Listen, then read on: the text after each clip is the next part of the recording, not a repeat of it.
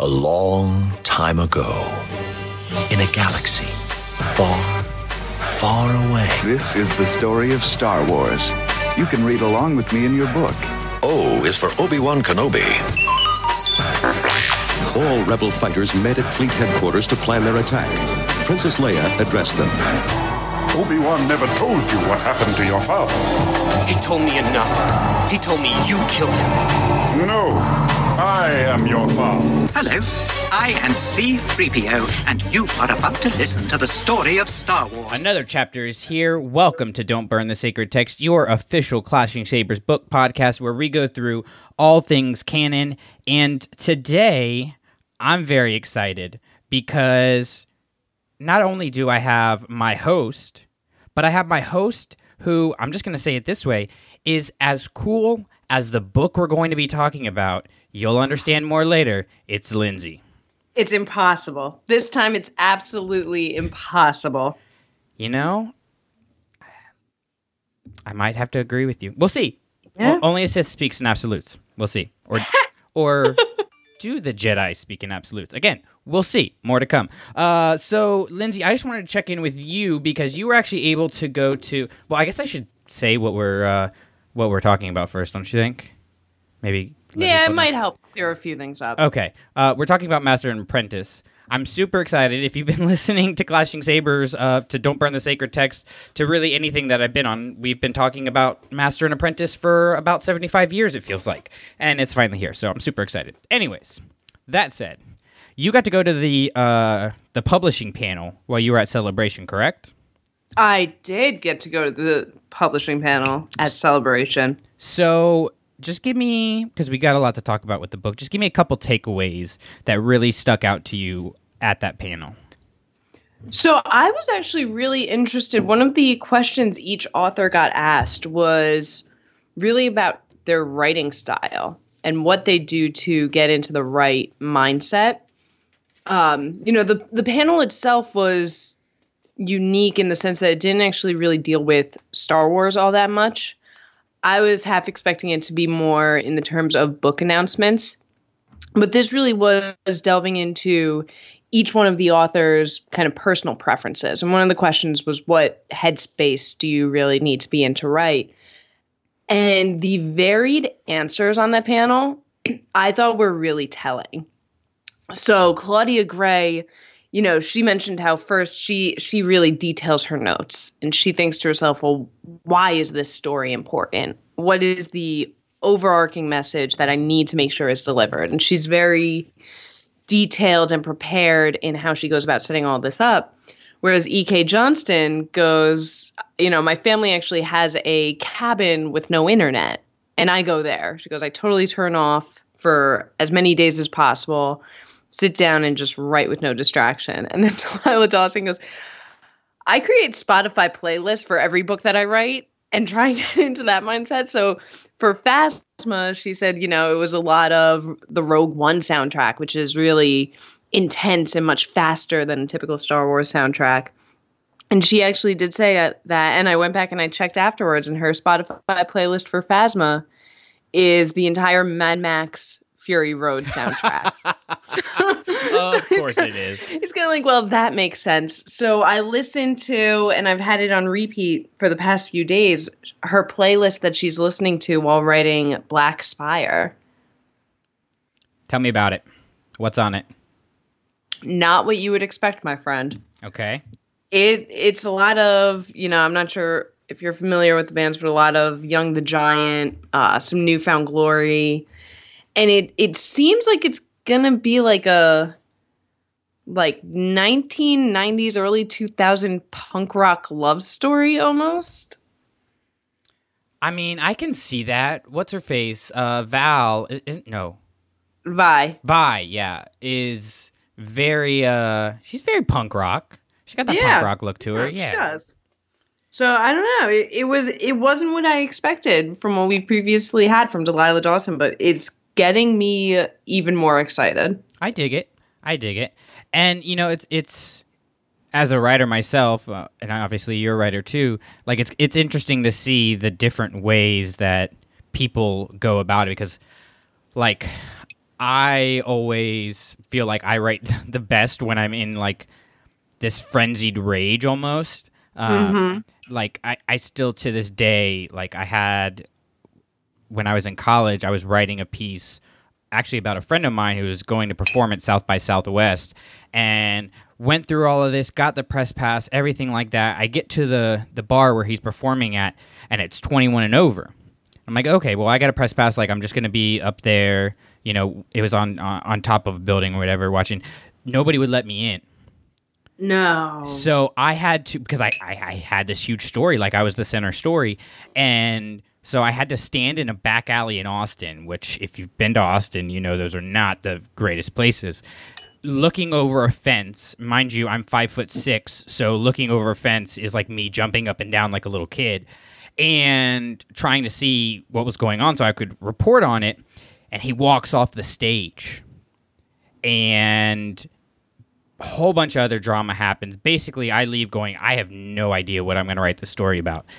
Go back to my dorm room completely pissed off, make some coffee, and I swear to you, I wrote for almost two hours, and it was the best thing I had ever written in my life to that point. And I was like, oh, that's what I need. I need to be really emotional about my writing. And still, like, if I'm not really passionate about what I'm writing, I, I feel like it just kind of lacks something, you know? And so it's it's cool to see how these different authors go about it. And I don't know if you've heard uh, the panel or not, but Claudia Gray actually did a "So You're a Fanfic Writer Who Wants to Be Pro" panel. Have you heard that one? I haven't watched it. I saw that she was doing it, but I didn't get the chance to go. Yeah. So, uh, What the Force, which is a great show. If you like Clashing Sabers, you'll love What the Force. Um, they have it on on their feed over there. It's it's kind of distant. Um, it sounds like they were recording it off of like a hand recorder, um, and it was a little bit far away, but you can, for the most part, make out what she's saying. Um, so if you're if you're a Claudia Gray fan, which we are, and if you're not a Claudia Gray fan, what are you doing? Um, you can go listen to that um, and check that out there. Uh, is there any was there any big revelations that came out of Celebration as far as books are happening? I, I think the Delilah Dawson stuff we knew with Black Spire no, and the oddly Skywalker. enough, they they announced during celebration just over Twitter that they were starting Project Luminous for 2020. They haven't said what it is, but they didn't actually announce it at celebration. Um, I so I missed thought that was interesting. One fun story though. It was I think it was Thursday night, the first night of celebration. I went to the 501st Bash and it was a Canto Bight theme. So obviously the cosplay there is just incredible. And we go in, it was at the Museum of Science and Industry, and they set the whole thing up like a casino night, but the museum still kept all of the exhibits open. So it was this amazing event. They had the the live band going. There's hundreds of people there. The the cosplay is just absolutely beautiful. And my friend who I went with, he had actually made his jacket and it was this nice like velour black and gold and it wasn't necessarily a specific character. It just really looked like something you would see in Canto Bight, you know? That's cool. So, so we're standing there, we're online getting food, and we just hear behind us, "Oh wow, I love your jacket!" And he turns around to say thank you, and who complimented it? But Timothy Zahn. No. Yeah. And meanwhile, so me and Justin are just staring and looking at each other. We're like, "Be cool, be cool, be cool, be cool." I was like, "Who goes to a 501st event and Timothy Zahn pulls him aside for a compliment?" Wow. Yeah. It was it was like the most starstruck I think you could ever see. And meanwhile, you know, we're there and I was lucky enough to meet Ashley Eckstein three times. I hate you. And she well, you're really gonna hate me because she's so gracious that the first time her and I had a very nice long conversation, I assumed, you know, going on the rest of the day, she would have hundreds of these. Second time I meet her, she goes, Oh, Lindsay, hey. And like she remembered me and she remembered what we had spoken about and then the third time i met her it was at in um you know i purchased a ticket for her autograph session so i go up for an autograph and she you know now i'm in a totally different outfit even and she still remembered me, still remembered what we had spoken about, everything.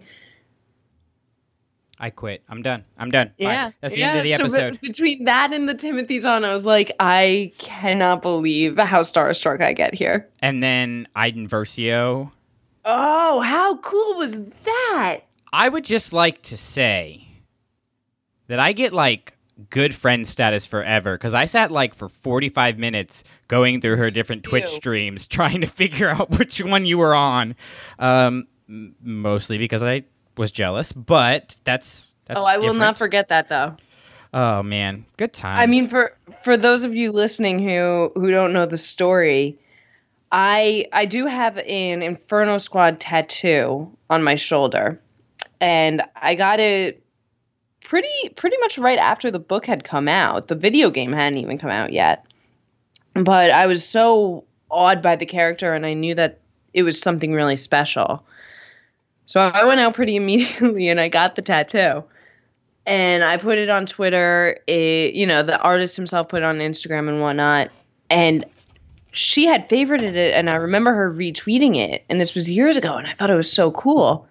So I had the chance for a photo op with Janina Gavankar at Celebration. So I go up, and you know, I thank her for everything. Take the photo. I go, ah, just so you know, I even have an Inferno Squad tattoo. She looks at me. She goes, "I'm sorry, what?" So I show her, and she's absolutely amazed. And she turns to a phone that she has set up and goes, I'm actually live streaming this whole thing on Twitch. You need to show everyone. So she she brings me over to her phone and we're just talking and she's there. She goes, I remember the night you got this. I sent it over to the writers of the game saying, Look at how incredible this is. Did you ever think this would ever happen? She goes, But I remembered when you got this. So we're standing there and she's live streaming the whole thing. We're standing there chatting and her handler is there trying to pull me away. So finally, she keeps pulling me back. I finally leave. And because Brandon is the best friend ever and found the live stream and found where I was in it, you hear her talk to the handler after I leave, and the handler's going, You can't do that. You can't keep you can't do that again. There's so many people here. And she goes, I'm sorry. I'm sorry. That was just so cool. That was so cool.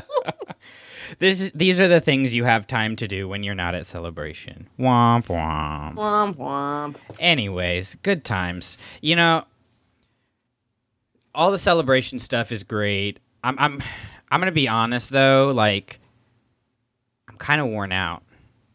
You know, almost. I, I guess like everybody's doing their celebration recaps and their teaser recaps and everything like that, and I'm like, all right, but can we get to November so we can get some new content, please? Yeah, yeah. Because Even even just more information. Yeah, just stuff. Just and I mean it again, like it's celebration, so it's, you know, silly to complain because this was a huge celebration in terms of just the things that happened, uh, the things that happened for people in our network, uh, just all, all kinds of stuff. But um, I'm ready for I'm, I'm ready for some new actual story parts to come out because Master and Apprentice just really I'm like okay, I'm in it now. Like I want to analyze things. I want to l- dig deep into things. I'm like, what movies can I watch? you know, like this book really just got me in the mindset. And so let's go ahead and jump right into that.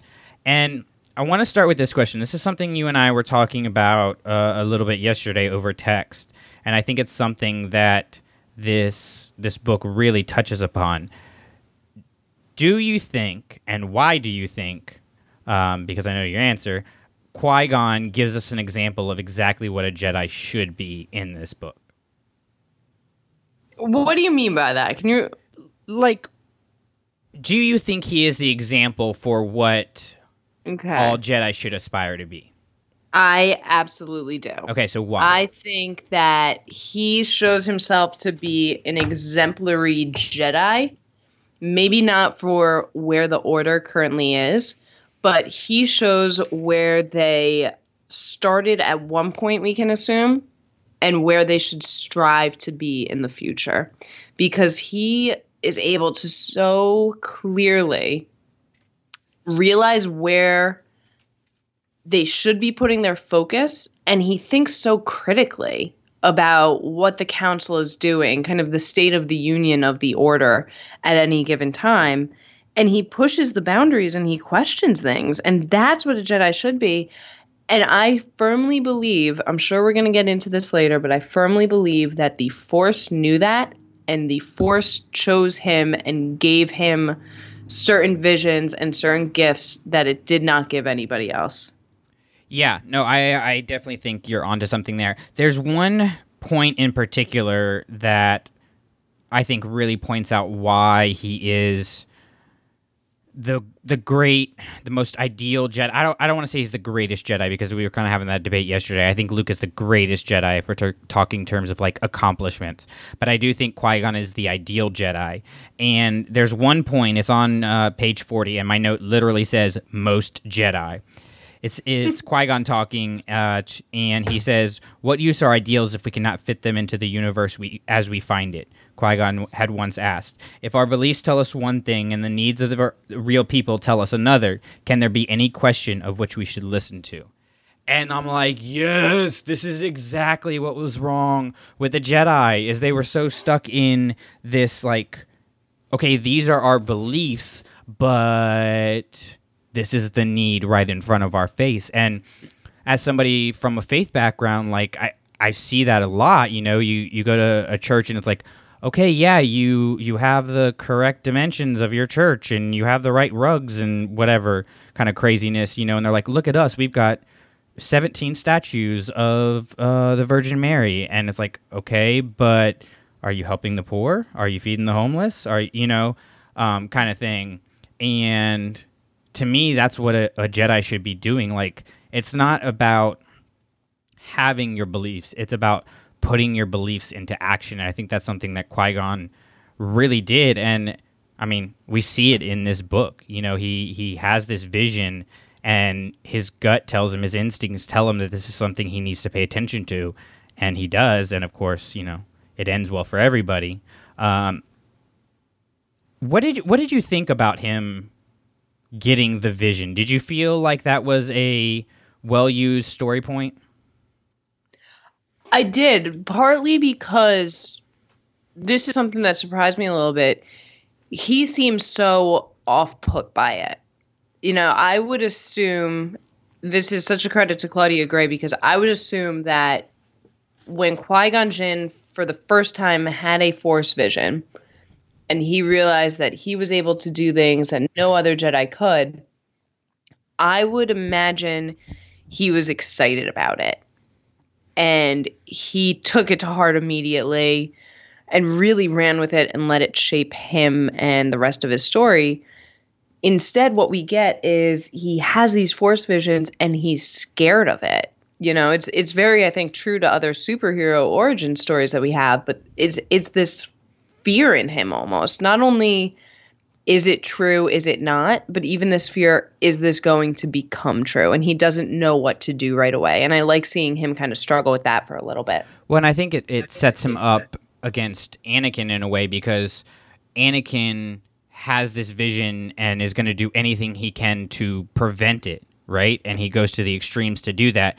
Qui Gon still commits to, okay, the Force is showing me something. I'm going to continue to let it evolve. And he follows where, I guess, the breadcrumbs lead him instead of like taking a loaf of bread and creating his own breadcrumbs. You know what I mean?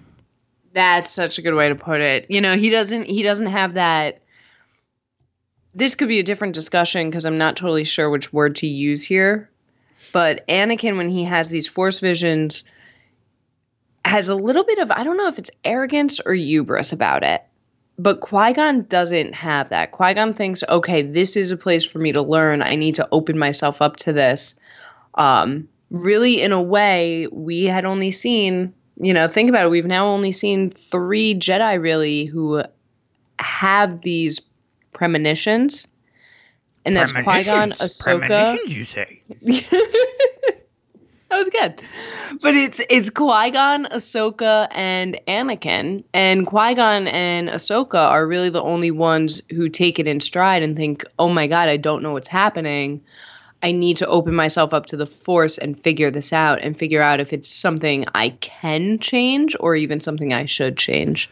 Well, and you know, you you touched on the hubris idea, and that's something that Qui Gon says, and I think it's interesting that Claudia Gray chose to use that exact word um, in the text because you know, of course, with Luke having said it now in Last Jedi, it's a much more loaded terms when it comes to Star Wars. But he even says to Obi Wan, like, this could just be my ego and my hubris, but something is telling me that it's not. And that's getting me to think that something that's telling me it's not is getting me to think that maybe there's more to this, you know? And so that that was a really powerful moment um, for me. The prophecies were a driving force in this book, and I want to take a minute to to really dig into those because it's kind of going to shape our conversation and shape how we look at these characters. So, the first question I have for you is just in general, how did you feel about the prophecies and how they were used in this book? For the most part, you know, there are some exceptions. I thought that they were used really well. They were written beautifully. For a lot of them, though, it was so on the nose, maybe because we know where they end up. Yeah. And now we can interpret them correctly. Um, there were a couple though that I'm still kind of like, oh, what does this mean? When are we gonna get to see this? I want to see this story shape out. Um, but I mean, I think that in terms of how they worked them into the story, Claudia Gray did a really good job of not hitting you in the face with, you know, we we take a break from our current story to show you this prophecy. Yeah. She she really sewed it in pretty well. Well, and and credit to Drew for this because he's the one who kind of brought this to my attention. But when you have a prophecy, it can really take away the agency of the character, you know, which is exactly what it does to Anakin in the prequels. He has no choice but to be the chosen one, you know, um, and so when you're when you're dealing with a prophecy, and especially when you're dealing with the chosen one prophecy because there are so many different points of views and opinions on that. You're treading in dangerous territory you know? And so what i really appreciated about how claudia gray handled this is the prophecies existed but the real debate wasn't about whether the prophecy was true or not. It's whether it was literal or metaphorical you know and and how to interpret them. And so I think it's really interesting because you have Qui Gon, you know, and Dooku kind of going back and forth of this is literal, this is not, this is literal, this is not, right? And then finally, like this book is the story of Qui Gon coming to realize that the the prophecies are literal, which of course would lead him to believe in the chosen one, right? But then think about the end of Revenge of the Sith. What does Obi Wan say to Anakin? You were the chosen one. You were meant to bring balance to the Force, not leave it in darkness. Well, where did that journey of him even believing the Chosen One was a thing start? It was in this book.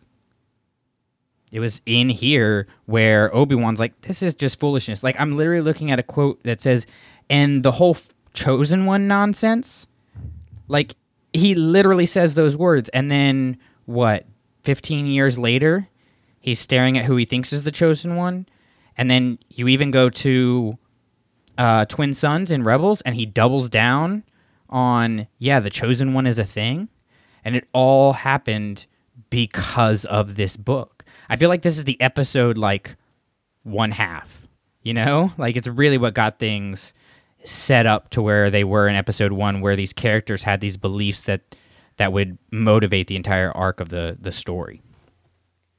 Yeah, it was weird for me because I always assumed watching episode one that everyone kind of just knew the chosen one was a thing and everyone accepted this prophecy. So now that we are, you know, figure eight years earlier, people are debating the legitimacy of the prophecy, even was a really big leap for them to take. Well, people So- are, are ignoring them just in general. Like it's it's Yeah. these rogues, the Dooku's and the Qui Gons and the the Rael Averross, who are even putting any credence into them. Yeah, not I mean, not only that, they think that even just learning about them could be the path to the dark side. So sometimes it's they they dismiss it as pure nonsense. Other people are dismissing it as darkness and something that you can't take up. Yeah, and it goes to that idea of only a Sith deals in absolutes. Like, if we're going to believe that these are absolutely true, then it it would be a Sith like ideology, right? You know, it's it's easy to see how they could lead to the to the dark side because we see that obviously with Anakin, um, and I think we see that with Dooku in this book. I want to get your opinion on this um, because we do have uh, Dooku Jedi Lost coming out the week of of this release, and so to me, I feel like Dooku got back into reading these prophecies, took them literal, and tried to basically control the future, tried to get ahead of them, uh, and realized that the Jedi needed to be destroyed or at least be brought down um, and rebuilt or something of that nature. How did you feel about like Dooku and his relationship with the the holocron, his conversion to the dark side, just in general for this story? I kind of got the impression that before he took on Qui Gon as an apprentice, you know, it, we do know that he was studying them at some point. I got the impression that he knew it was leading him to the dark side. And he kind of took a momentary break thinking, I can't handle this. And then when Qui Gon kept insisting and insisting, he, you know, picked up the torch again, thinking, I'm strong enough now, I can do this. You know, it, it almost felt like someone who had a drug addiction or something and they were able to clean themselves up for a while and then for them to go back and say okay you know what? I've been so good for so long. I'm sure i could go back to this place or see these people again and i'll be totally fine. I'm fine. And sure enough he wasn't so it was weird to see how qui-gon led dooku to the dark side and even at the time of this book and probably at the time of his death never even knew it Yeah, it reminded me a lot of. Have you seen Creed? i haven't no Okay, well, it's like the the addition to the Rocky series or, or Yeah. spin-off or whatever, right? Um, and I love the Rocky movies, but there's a very classic trope in there of like the young buck who's arrogant and thinks he can do, you know, win every fight, going to the old veteran who who doesn't want anything to do with it anymore, right? So Adonis Creed goes to I almost said Apollo, which is his father. No, Adonis Creed goes to Rocky, who's just running his restaurant, living a simple life kind of thing. You know, um, he's like, "You got to train me. You got to train me. Like I need to do this. This is who I need to be." Right? And Rocky doesn't want to do it. Doesn't want to do it, and eventually gets dragged back into it because he he realizes like this kid is gonna fight whether I want him to fight or not. You know, and for those of you who are familiar with the Rocky series, like Apollo Creed, Adonis's Creed father, like died in the ring. So there's that that link there, right? There's like we have direct evidence that this is a, a negative thing, but he knows that Adonis is gonna fight no matter what, so he might as well be the one to train him, you know, and make Okay. sure he does it the right way. Which is exactly what I think kind of happened with Dooku here. Because we see him and he's like, Why do you have this? Why why is it here? And Qui Gon says, "Well, I'm sorry, I'll take it. You know, I won't bring it back to your apartment." He's like, "That's not the problem. The problem is you looking at it at all." And then later in that scene, Dooku's the one that brings it back to him, and he's like, "You're gonna look at these anyways, so I might as well make sure you handle them in the right way, right?" And so, mm-hmm. and then you add on top of that your metaphor of like the drug addiction. I think is is very apt because then he does kind of, you know, start to to fall or I I almost have trouble calling it a fall anymore. I, I why because Anakin fell to the dark side because he was deceived and manipulated. Right? okay He made the choice. He he deserves to stand for the things that he did as Darth Vader, um, in a, in a literal sense. Of course, there's there's the mythology element of it, but that's a whole nother story. But Dooku is a Jedi here who uses Force lightning, right? And he's doing it while he's Qui Gon's master. Qui Gon's about probably about fifteen at the time. So you've got a a few years before Dooku even leaves the order. And then was he was he in communication with Sidious while he was a Jedi? That seems extremely unlikely. you know, to me, uh, because that would have been the time when Maul was around. And so you have to imagine he started exploring these powers on his own, and that's doesn't he say to Obi Wan like, not I can be more powerful than you can possibly imagine, but that there's more to the Force than the Jedi would show Qui-Gon you. never taught. Yeah. Yeah. Yeah. And so maybe that's kind of I feel like I feel like it was almost more of a choice uh, because I never and I, I've heard a lot of people say this. Dooku never really feels like a Sith. You know, he doesn't feel like Maul. He doesn't feel like Vader. He doesn't feel like Sidious. He doesn't even feel like a Snoke or a Kylo. Uh, he feels like somebody who just use saw through the manipulation, saw through the not the manipulation, saw through the flaws of the Jedi, and decided to go a different route about it, and maybe took it a little bit too far. Okay, I have a question for you then.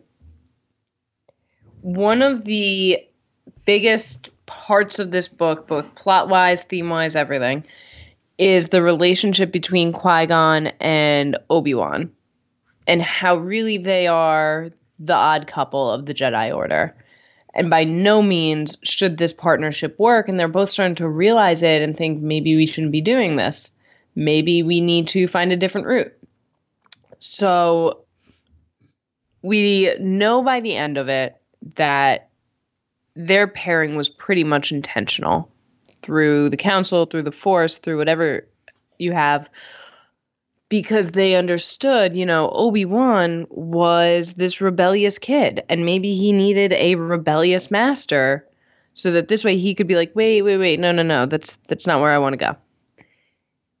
That pairing obviously worked in the end for both of them if Qui Gon had any other apprentice who maybe couldn't push back on him or question him the way Obi Wan did, and if he had an apprentice who went along with everything he said, also got really into these prophecies, got really into fighting the Jedi Council, do you think Qui Gon would have also eventually taken Dooku's route to the dark side of the Force or left the Jedi Order entirely? Dark side of the Force, no. Left the Jedi Order.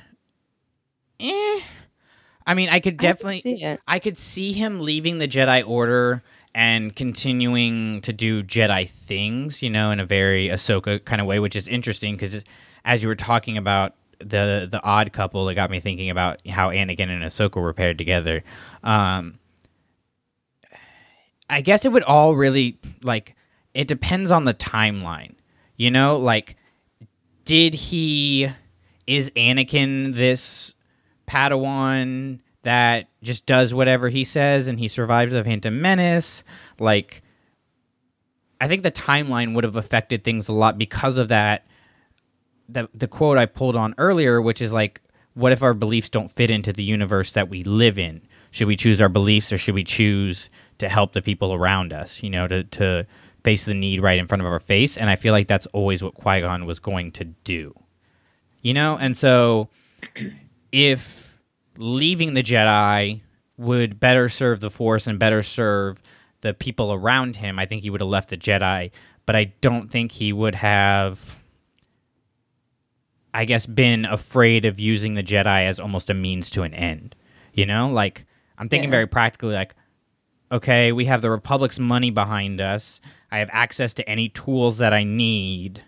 You know, I've got this place with access to basically the greatest library in the world versus, you know, like out on my own. Whereas Ahsoka, you know, she goes out on her own during the time of the Clone War, so she does give that up. But of course, right after that is the fall of the Jedi and of the Republic, so you have the Dark Times. So she wouldn't have had access to that same amount of information, and so you know that changes things a bit. And she was also you know betrayed by the Order, whereas Qui Gon, even though he was pushed back against, he he was never really he was never betrayed by the Order. He kind of he was just kind of like sh- shrugged his shoulders and rolled his eyes and was like, "All right, yeah, sure," you know.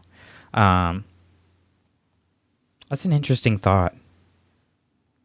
I don't. Yeah, so. it, it almost goes with you know this is something I actually speak about pretty often with some friends. The you need to think of the force almost as its own character oh yeah, absolutely. and it having really its own will, its own intents, and it pushes things through. So in this, you know, that pairing and where Qui-Gon ended up and why, it really does seem like the will of the Force and the Force acting on its own agency. I yeah, I completely agree. So, like, there's I, I actually have a story from this school year for that because going into this year, like my big thing was I'm gonna really try not to get like frustrated or angry at the students for little things, for things that aren't important, you know, and because I tend to be like, I want you to do it the way I said to do it, and I want it done yesterday. What is so hard about that? And I know that's just my natural, you know, way of doing things. And I have this student this year, and she works her tail off, but she takes forever to answer a question. You could ask her, like, what's your name? And she's going to sit there for five minutes and consider every possible name she could have and why that is her name and what it means that it is her name and on and on and on. And she doesn't care if you rush her. She's going to still sit there and think through everything, right? And the beginning of the year, that was very frustrating for me until I started to get to know her more. And I actually had a I had a meeting with her a few weeks ago, and I actually said, "I, I want to thank you." She kind of looked at me like I was crazy, and I said, I'm really bad about like, let's answer this, let's do this quick, let's always just get to the next thing. And you forced me to realize that there are different needs that different students have and that I need to be aware of those needs. And so I think you kind of have the same thing with Qui Gon. He realizes here with Obi Wan that, okay, he was put here for a reason both by the Council and by the Force, and there's something that I'm going to learn through that. And that's what I think more than anything sets Qui-Gon apart from the rest of the Jedi. And it's he was he was the greatest student. He was always learning. You know? He he learned from Jar Jar. He learned from Anakin.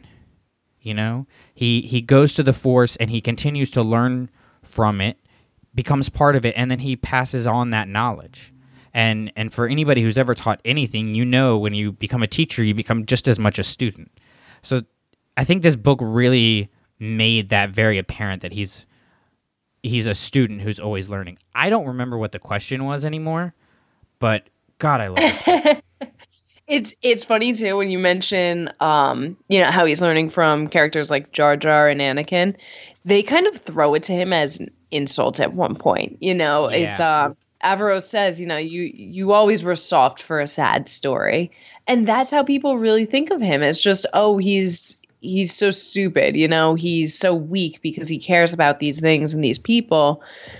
When in reality that's one of his greatest strengths.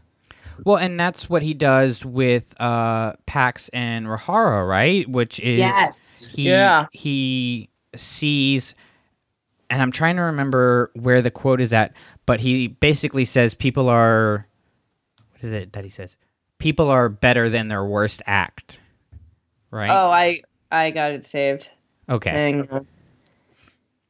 I think it's actually Obi Wan. obi-wan quotes yeah Yeah. obi-wan quotes. Um, here it is. People are more than their worst act. Obi Wan recited. It was something Qui Gon had said to him many times, which at last seemed to be sinking in. At least most people, and they are om- they are also more than the worst thing ever done to them. i mean that's just the most star wars thing i've ever heard Right. i mean, I mean, the best part is too. You know, it's it's weird because we are used to older Obi Wan. You know, even even as a Padawan, still eight years older than this. So to to think that there was a time where he didn't understand that and he didn't get it, that's so weird to me. Because I think of Obi Wan and you know, if if I read this quote, people are more than their worst act. At least most people, and they are also more than the worst thing ever done to them. I could absolutely picture him saying that. Oh, yeah. And I could absolutely picture that being something he passes on to Anakin or Ahsoka. So for there to be a time where he's just learning this, and you know, two weeks before this story happened, he maybe didn't understand that or agree with it, is so cool. Well, you know what it makes me think of is Empire Strikes Back when Yoda is talking about how Luke is foolhardy and and his eyes are always on the horizon. He's he doesn't have what it takes to be a Jedi. And what does Obi Wan say to him? Was I any different Says, when you I that trained me? Yeah, and like this to me feels like Luke if he had access to the Jedi growing up. Like, oh no, this is the right because right isn't that what Anakin does? Anakin's like, this is right and this is wrong, and I'm gonna do whatever I need to to make right right and wrong wrong. You know, and he takes it to an extreme, which Obi Wan doesn't. Would Luke have? We don't know, you know, but it very much I very much feel that there's a connection between Obi-Wan and Luke at this time period because I mean, Luke's what 19 in A New Hope, Obi-Wan's 17 here. Yeah, and it's so weird because that line actually kind of always I don't want to say rubbed me the wrong way, but it always stuck out because it's it's just one of those lines that I always disagreed with, you know, because seeing Empire Strikes Back at the time it was the third Star Wars movie I had ever seen. First one I saw was Phantom Menace, then A New Hope, then Empire Strikes Back. So seeing younger Obi-Wan first, we still don't see him as this young reckless kid. So when he has that line in Empire Strikes Back, it's kind of that wait, what moment? You know, like you you were that different, Obi-Wan. I, I watched you grow up. I watched you as a young man you were that different. You weren't reckless. So to see stories like this where it's like, oh, you were that young and reckless. All right, I'm in. Yeah. Yeah, it definitely brings a lot more to the story and and gives it a more complete arc. You know, everybody's talking about wanting Obi-Wan between uh, Revenge of the Sith and A New Hope, which I mean, I'm not going to complain if we get it, that's for sure. Uh, but this book made me realize how much I wanted of him before the Phantom Menace, you know, and and his relationship with Qui Gon because I think that's really interesting because you really do have almost this this family tree uh, between or, or, across the Jedi we see in the film, right? You know, Qui Gon. Well, heck, Yoda trained Dooku, who trained Qui Gon, who trained Obi Wan, who trained Luke, who trained you know who trained Rey. So you have this direct lineage almost of a Jedi family, and how do they how do they affect each other? How does that how does that grow? How does that change? You know, what lessons do they take? What lessons do they grow on? And I think we have a lot in here of lessons that Obi Wan would take and evolve and use to train Luke. Right? Like, what's his main focus in training Luke in A New Hope? About the Force Sure, he has a lightsaber. He trains him with a lightsaber, but he's training with him a light. He's training him with a lightsaber to get him to understand the Force. You know, the lightsaber is is an avenue. It's not okay. The way. Not to get totally distracted, but you said a bit of a trigger word for this story, which is lightsaber in so many ways, and training in the lightsaber. How absolutely shocked were you that at this point Qui Gon wasn't teaching him any other form of lightsaber training? It was all just the basic parrying. So to see, and I think that's such a such a beautiful metaphor for their relationship because to see what Obi-Wan feels as I'm stuck in this place. I'm stuck. I'm not growing. I'm not allowed to grow. And then for him to have that understanding of it's not that he's keeping me here because he doesn't think I can't do it. It's him keeping me here because I need to perfect these things. And then once I perfect these things, everything else comes together. And I think that that thought is so true of not only the lightsaber combat, but just their relationship together.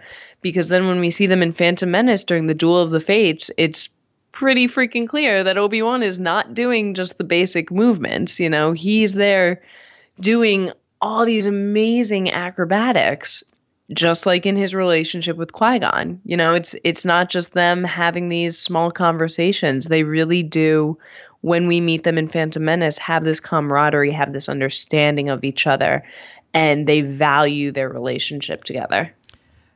See, it's funny that you say that that's a trigger word because to me, as someone with a martial arts background and as I've started my own swordplay and, and lightsaber training, I'm right when like Obi Wan was complaining about it. I'm like, Qui Gon definitely has a reason for it. It's got to do something with like the basics and making sure you know the basics. I don't know why he's still doing it this late, but like it made perfect sense to me. Um, because you if if you don't have that foundation, you don't have anything to build upon, right? Like, mm. and that's just like a basic of martial arts. If if you can't throw a, a good kick, like they're not going to throw you how to show th- show you how to throw combinations of kicks, right? Like if you mm-hmm. if you can't do a basic parry, like you can't do do combos or things like that, right? But what I really appreciated about that more than anything, and and this is something this book really did a lot, which I appreciated, is Qui Gon never just gives Obi Wan an answer. He's always forcing Obi Wan to think of what the answer is and why the answer is. And that's something, you know, as a teacher, but also as a student that I appreciate because, like, for example, with, with my lightsaber training, there's not really a school anywhere around here. So I'm kind of doing it like on my own. Fode and Steve are helping me out and stuff like this, right? So I'm I'm watching um, one of the the lightsaber tournaments, and I'm blanking on which one I was watching at the time. But basically, I noticed like, okay, some people are training with, some people are fighting with two hands, some people are fighting with one hand. So I text Fode and and I said, like, why is this? And he said, why do you think it is? And so I started throwing ideas out there and throwing ideas. And he's like, okay, you're good. Keep going, keep going. And he never straight up told me anything. He would give me like extra details about an idea that I had come up with, but he never just was like, oh, yeah, this is why.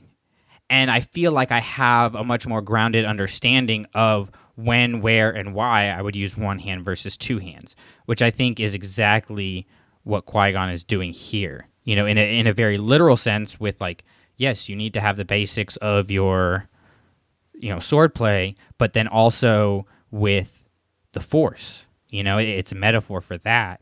And like, if you don't, at the very base, trust the force as your foundation as a Jedi, what are you doing? Which, if we want to jump to the end of the book, completely informs his choice at the end of the book to not join the council. What did you think about that? The whole because I mean, I know I was like, wait, what? He got offered a spot on the council? How did you feel about the whole council angle? I was really shocked. Um, it was tough to feel the tension there, only because we obviously, as the reader, know he doesn't take it. Um, so it was it was harder to feel the tension, but at the same time, I was so intrigued to see what made him change his mind. I think I was shocked not just by the fact that they had offered it, but by the fact that he at first has every intention to accept yes. it and is just biding his time. I thought that was more interesting than the offer itself, only because we knew he declines the offer. Well, I thought it was interesting because he, yes, he accepts the offer, but the whole time I was thinking he's going to reject this because of something that's going to happen with Obi-Wan and he's going to feel this attachment to Obi-Wan out of nowhere and you know this mission's going to bring them together and student and teacher are one now and he can't go on the council because he cares too much about Obi-Wan's training. And it wasn't that. It wasn't that at all. It was purely the force. And as when I got there I'm like of course it is. That's like the Qui-Gon thing. It's the most Qui-Gon thing that it could be. And in the end, I, I thought this was super powerful. You have Obi Wan and Qui Gon agreeing to stay together because of the Force and because of what they can each learn from each other.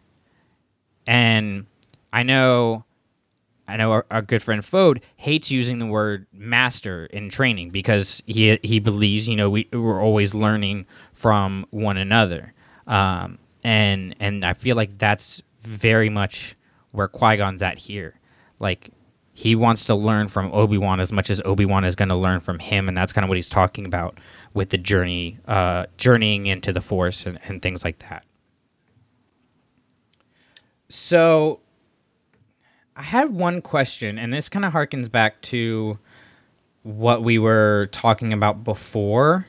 Um, it, it, it's kind of a two part question. Okay. Let's start with this. Do you ever think Qui Gon touched the dark side?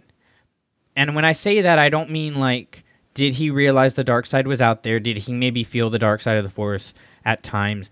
I'm thinking more like Obi Wan at the end of Phantom Menace, where he actually acts out of dark side energy, dark side passion or anger. Hmm. Where he actually acts out of it, no, I don't. I think his intentions were always kind of too pure. I also think that part of the reason is because we can't, you know, knowing what happened and where everything ended up, we can't define the light side of the Force as the Jedi. Yeah, that's true. I think I think if we were to say the Jedi are always right, the you know every single thing that the Council and that Yoda said and did should be taken as absolute truth and absolute light. That's not the case. He was questioning the Jedi, sure, but I don't think he ever questioned or steered away from the light side of the Force. Yeah, and like Luke says, you know, the, the the light does not belong to the Jedi. The Force does not belong to the Jedi. So the reason I really wanted to ask that is because of what we see at the end when he takes the stone out of his pocket and gives it to. Does he give it to Pax? He gives it to Pax. Um, and and it mentions Felucia where he got the stone, and to me, I immediately went to, oh, it's a girl. You know, like what woman was he in love with on Felucia? What happened there? And that got me, you know, going down the line of, okay, well, if Qui Gon had a woman that he loved, and then Obi Wan had a woman that he loved, and then Anakin had a woman that he loved, like, did Qui Gon talk to Obi Wan about his relationship with Satine? Did you know? And, and if he did, then why did Obi Wan not really do it with Anakin? It just really got my thoughts rolling about like what happened on Felucia, and we need that story. And did he forego that relationship because of the Force? Did he forego that relationship because of the dark side of the Force? You know, that kind of thing. So basically, what I'm trying to ask is, what do you think happened on Felucia, and what are the implications of that? Ooh, good question. So I I want to preface it with two things. One, we had spoken earlier in the episode about the publishing pa- panel. One thing Claudia Gray did make clear was she really wants to write volumes yeah. about Qui-Gon's life. You know, she doesn't just want she she took this one story that she was given and tried to put in as much as she could because it's obviously not guaranteed what she will or won't be able to do in the future. But she made it very clear that she loves Qui Gon and she wants to write literally volumes about his entire life. Um, so it made it, after hearing that, it kind of made sense that she would put nuggets like this in it because she really is kind of, I think, setting herself up where they're like, hey, you know, since you have all these ideas, why don't why don't you just flush them out in 300 pages? Um, I also this my my second point that I want to preface this with is I certainly took it the same way, where in that scene I thought, okay, that's that's the person he fell in love with. It was on Felucia. We don't know. Um, so with all that being said, there's there's certainly something pretty crucial there that had to have had some kind of lasting impact on him. I think it is a way for us to say Qui Gon Jinn, Obi Wan Kenobi, Anakin Skywalker all three of them went through this very similar thing where they did fall in love at one and they did have these thoughts about leaving the order and you know if if things had lingered on a little bit further or if in obi-wan's case if you asked me to i would have left the jedi order. Qui-gon and obi-wan are far enough over to the light side of the force that they resist it and they are maybe even a little disillusioned with the jedi order because of it Whereas Anakin is, I don't want to say going to the dark side, but he's more in the center and he questions things and thinks, I can have both. And that's the biggest difference between Qui Gon and Obi Wan and later on Anakin is that Qui Gon and Obi Wan think this is the Jedi Order. I need to to to sacrifice what I want for it. I wouldn't be surprised if that is when Qui Gon maybe starts to become a little bit more vocal in his questioning of the Jedi Order, maybe because he resents them. So it's totally possible that up until that point, he would go along with things that the Council said, and he would buy into every single doctrine that the Jedi Order had. But because he had that experience on Felucia, because he was able to fall in love, he now pushes back a little bit more than he would have in the past. And that, of course, leads to this story and his relationship with Obi Wan and eventually taking on Anakin and bringing him back to the temple. Yeah, I don't. I feel like Qui Gon always pushed back against the Council because I feel like Dooku kind of encouraged that ty- type of attitude, you know? And that's one of the things I found really interesting here is you have Dooku, who is very formal, very regal. Um, Rael even calls him stiff, you know, like he even sleeps like a plank. But his two apprentices are Rael Averross, who is a slob who go, you know, is basically like he's basically like Qu- Quinlan Vos and Han Solo had a baby together, and then they gave him a lightsaber. That's what I felt like um, Rael was. And Oh man, that's a whole new shipping thing. There's an episode of uh, Starships for you, Han Solo and Quinlan Vos. Get somebody to ship that. Just, I'm in it. I'm just saying. Um, anyways, so and, and then of course you have Qui Gon. It's interesting that like you would have such a formal person encouraging these these rebels, basically. You know, um, it, it's almost like you see in like a movie where you have like a royal family, right? And and the the kid starts to, you know, oh, I don't want to just follow all these rules and and eat, you know, these formal dinners and go to these balls and marry who you want me to marry. And you know, out of one side of his mouth the king's like, "No, you have to do this," but he's like really doing that little like wink like, "Yeah, I got you. Go. I'll give you a distraction." kind of thing. And that's what I felt like was happening with Dooku here. And so I I feel like Qui Gon was always kind of known for pushing back against the the council, but maybe what happened on Felucia took him from being somebody like Rael, who they kind of kind of pushed in a corner almost and was like you just you just stay over there because you're not really who we want a jedi to be right? And then they're they because he chose the order over this love over this woman they that he he loved they're kind of like mm, come you can you can come back over this way a little bit. You can come sit at our table. You know what i mean? Yeah that could i mean i also got the impression too though that qui-gon's pushback to the council kind of ebbed and flowed yeah, based on the needs and the time. Yeah, mm-hmm. yeah, yeah, You know, and he he even mentioned you know like less so in recent years, things like that. I found it really interesting that Yoda voted for him not to be on the council.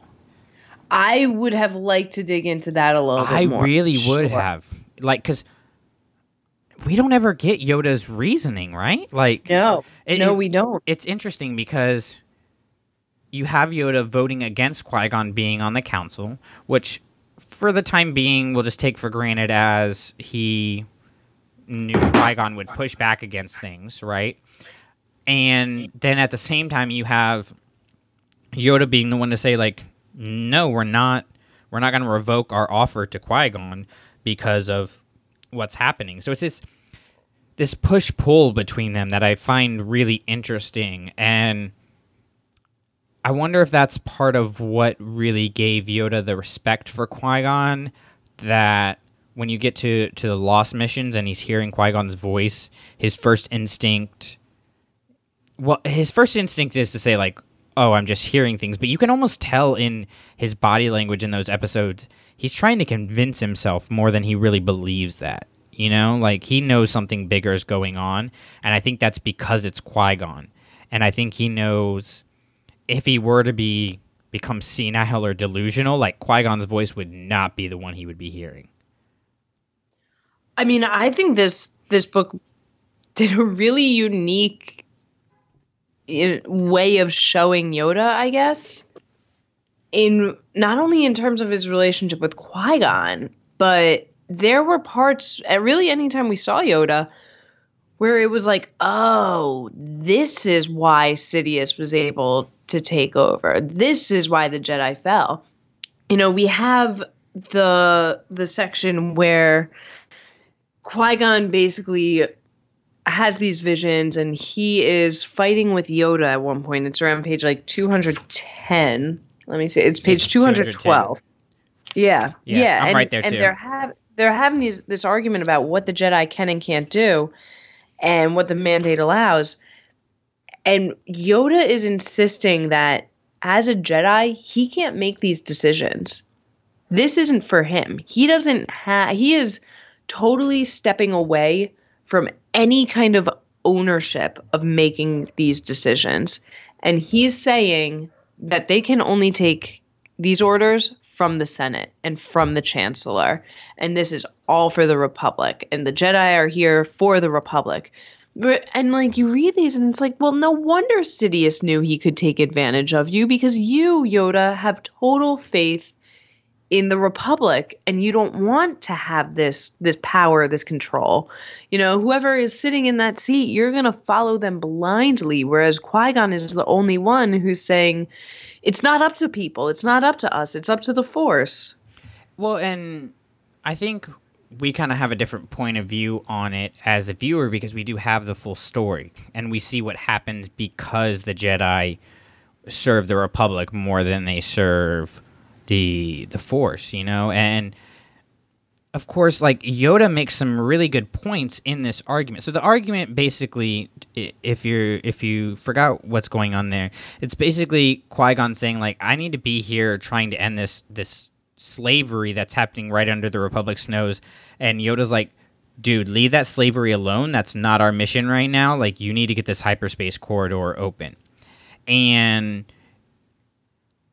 what what what it ends with is like you pointed out like yoda just saying we serve the republic the exact quote is i've got it right here he says many ways there are of serving the right we work within our mandates and there do as much good as we can to do otherwise to substitute our judgment for that of the republic is to is to repeat the mistakes of the past first of all i want to know what the mistakes of the past were Mm-hmm. um, but just as as my point of view uh, as a teacher, like there's times that somebody will come in and they'll be like, "You should do this," or or this is what's true about that student, and you're like, "But I've I've been here all year with them. I know it's I know it's true about the student," and you're just like, "Yeah, uh huh."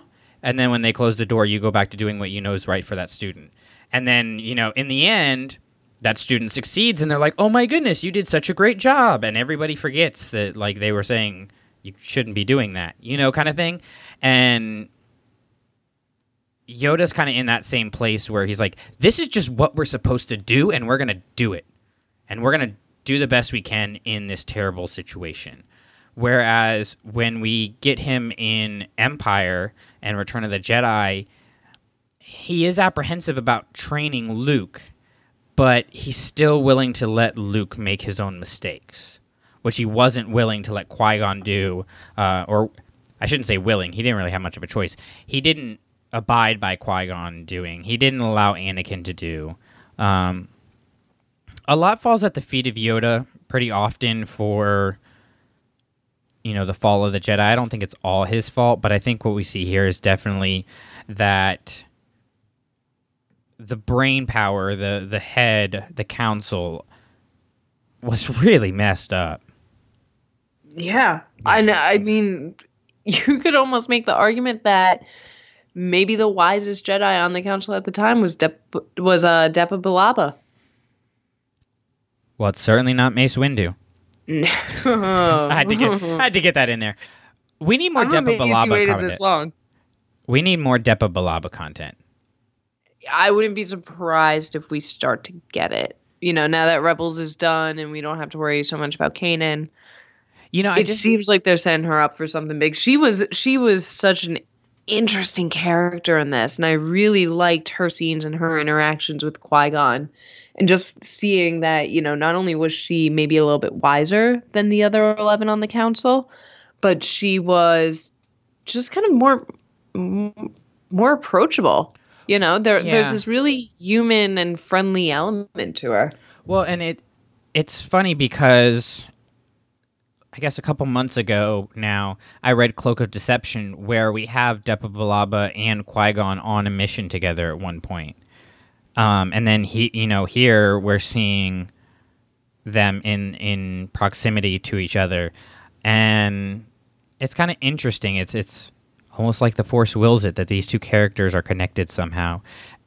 That would be really cool to get a Depa Billaba Qui Gon story, even if it was a short story, where we see Qui Gon influence Depa in a way that Kanan will influence Ezra, and we see that. Ooh. Oh, you know what? Making Qui Gon truly the greatest Jedi of all time. okay, slow down there. I stand by it. Pull back on those Fathier reins. Um, okay. So I've got two final questions that I want to close out on. The first one is pretty pretty uh I don't want to say basic, pretty simple and interesting. At the end of the book, we see Dooku talk to Averross and, and ask him if he will accept his offer. And of course, Averross goes the Qui Gon way and says, No, I'm not supposed to. Like, I need to stay here with the Jedi. Was Averross, was Rael Averross supposed to be the original Ventress? I- I vote yes. Right? Like, that's what we're Yeah. supposed to think, right? Yeah, I vote yes. and and then I guess also here we had to think about like is Dooku a Sith at this point? And if he is, is he already planning to overthrow Sidious? Is he just going completely against the rule of two? Or if he's not, is he planning on starting like this third entity? It's crazy. There's so I'm many gonna go with implications. third entity. Really? So you don't think Yeah. he was with Sidious at this time? No, because we know from the Darth Maul comic that he at the that at this point in time Maul was already with Sidious. I gotta reread Darth Plagueis. Is there a point at, there where I guess there's not a point there where Sidious has both Dooku and Maul? There, I remember Palpatine talking with Dooku and getting the impression that Dooku was disenfranchised with the Jedi, but it was kind of like a wink and a nod, like, "Oh yeah, this is where he gets that idea." Right, Yeah. right, and it certainly wasn't a matter of you know we're already in cahoots. Yeah, So I'm I'm gonna go with at this point Dooku was kind of just testing the waters, and if anything was going to start his own kind of separate entity, not so much of Sith, but certainly of some kind of other dark force users. I mean, it's it could even be. Let's look at some of the other prophecies that are in here. I am you know- down for that. Yeah, it, it could be a matter of maybe he misinterpreted one of the prophecies in here. See, um, I have one in particular that I think it might have been. what's that? Only through sacrifice of many Jedi will the Order cleanse the sin done to the nameless. Oh, okay. Right? Like, And I mean, technically, he was right about that. He Yeah. he set it up where the the Jedi had to really sacrifice themselves. yeah, I mean, Yeah. it, it makes sense. I, I'm working on. I'm working on an idea for for a piece on these prophecies and what which ones we've seen come true, which ones we have yet to see come true, and and what it could mean. But going forward to episode 9, The Rise of Skywalker. What lessons from this book could Rey use to inform this we'll call them new Jedi Order, even though that's a loaded term. But what could what could Rey use from the lessons of Qui Gon Jinn that we see in this novel to create whatever the Jedi are going to become?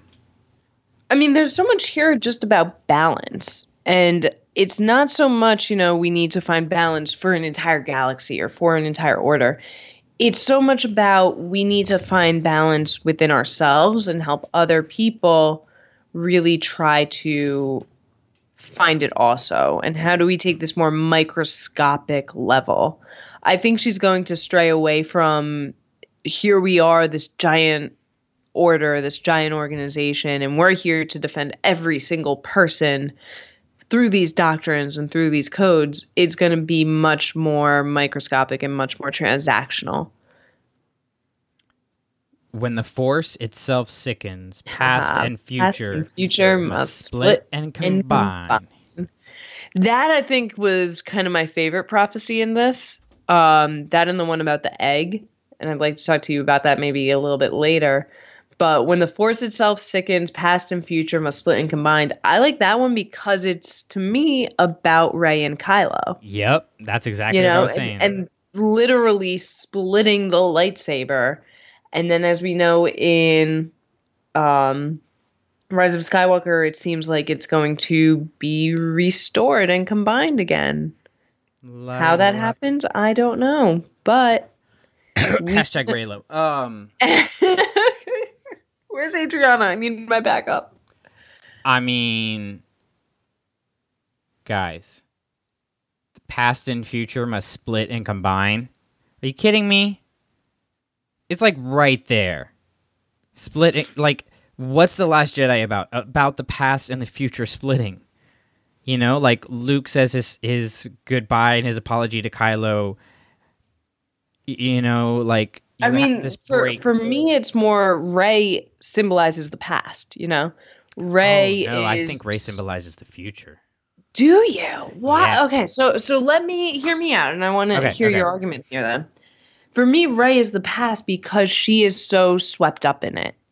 She is staying on Jakku for as long as possible, and she wants to go back to Jakku because she thinks her past is going to be there. You know, and and Maz Kanata has to tell her the belonging you seek is not behind you, it's ahead. And still, she is so swept up in who her parents are. She goes into this cave on Ahch-To and she is just enthralled by show me my parents show them to me when she is with Kylo Ren it's it's about her parents and all she wants is to stay in the past and to solve the past whereas Kylo on the other hand is the future because he he's literally there saying let the past die kill it if you have to it's the only way to be who you're meant to be. He is all about moving forward and moving into the future. So that's why I would say Rey is the past and Kylo is the future. Well, I would say I would agree with you in the sense of how they view themselves, right? Okay. But every character has, you know, what they what they think they want and what they actually need, right? Mm-hmm. And Kylo thinks he wants the past to die so that he can go on to his future. But really what he needs to do is come to terms with his past, right? And what Rey wants is for her past to become her future.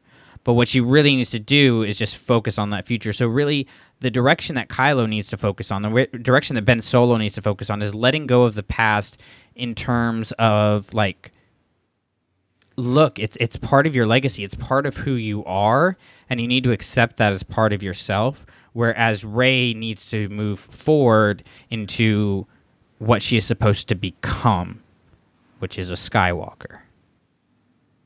Does that make sense? It does. I would say then that's the combined part. I'm looking at the split, you're looking at the combine. That's fair. That's fair. Yeah. Yeah.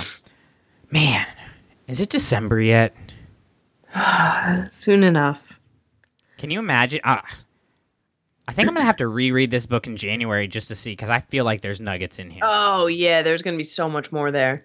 So we of course have more to talk about with Master and Apprentice. We could go on for another three hours um, without any problem, and there's a good chance we probably will at points. But that's going to wrap up our first conversation about this book.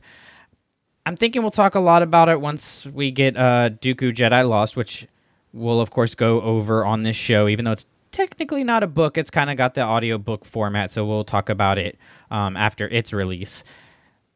But next episode, we want to actually continue looking at Master and Apprentice and answer your questions. So, Lindsay, I know you already have some from our Facebook group that you've got uh, tallied up. You can uh, send us those those thoughts, those emails at clashingsabersnetwork at gmail.com. Shoot me a tweet over on the Twitter because um, that's where you tweet.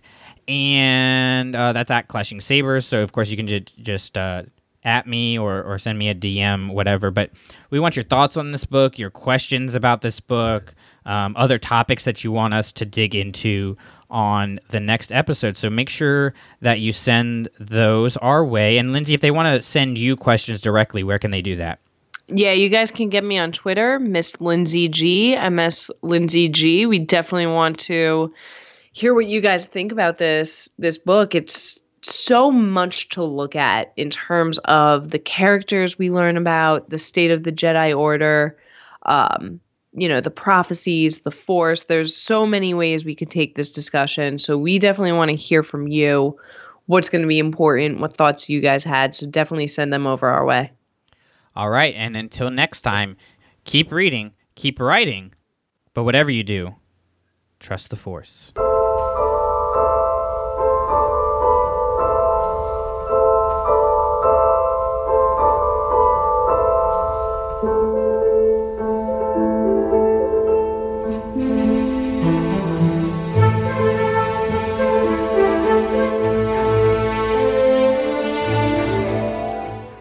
Everyone. So, just when you thought the fun and games were over, we have some more for you.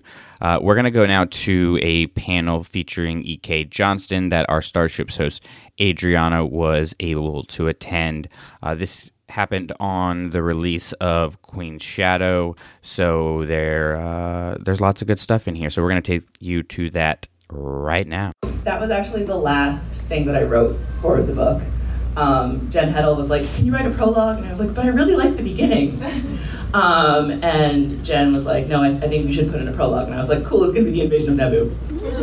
um, and then I wrote it, and she was like, "Yeah, you can do that." So, um, but I definitely wanted to set it apart from the rest of the tone of the book, um, and I wanted to sort of give it to Sabe right off the bat to sort of show how the book was going to go um, in terms of splitting up the, the narratives. But um, I was the first time I heard the Ahsoka audiobook, I like the music started and Ashley said my name and the name of the book and like John Williams music was playing in the background and I like burst into tears at Walt Disney World, which is a strange place to cry like that.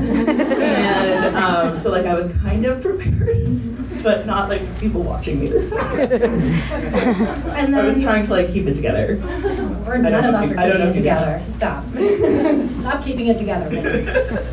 So if that was the last thing that you wrote, what was your process in terms of writing the book? Did you have it sectioned into chapters? Do you, um, I, I, I've been doing this for a long time, so I know what all of you writers are wondering. So do you outline, do you, did you have sections already? Um, I outline for Star Wars. I don't outline my other books. Okay. Um, but they like to know what I'm doing. So um, I, I wrote an outline and then I, before I wrote the outline, I had already written the first paragraph of the book um, and then the epilogue as well. And then I wrote the outline to sort of fill in the gaps between those two parts. I'm trying to talk around it, but you know what I mean. Um, and um, and but I did sort of have an outline, so I didn't really surprise myself at any point in this book, um, where like a character showed up and I was like, oh, oh, I forgot to put a Jedi in the first draft, and they were like, could you maybe throw in one? And I was like, good point. Um, so so I wrote one.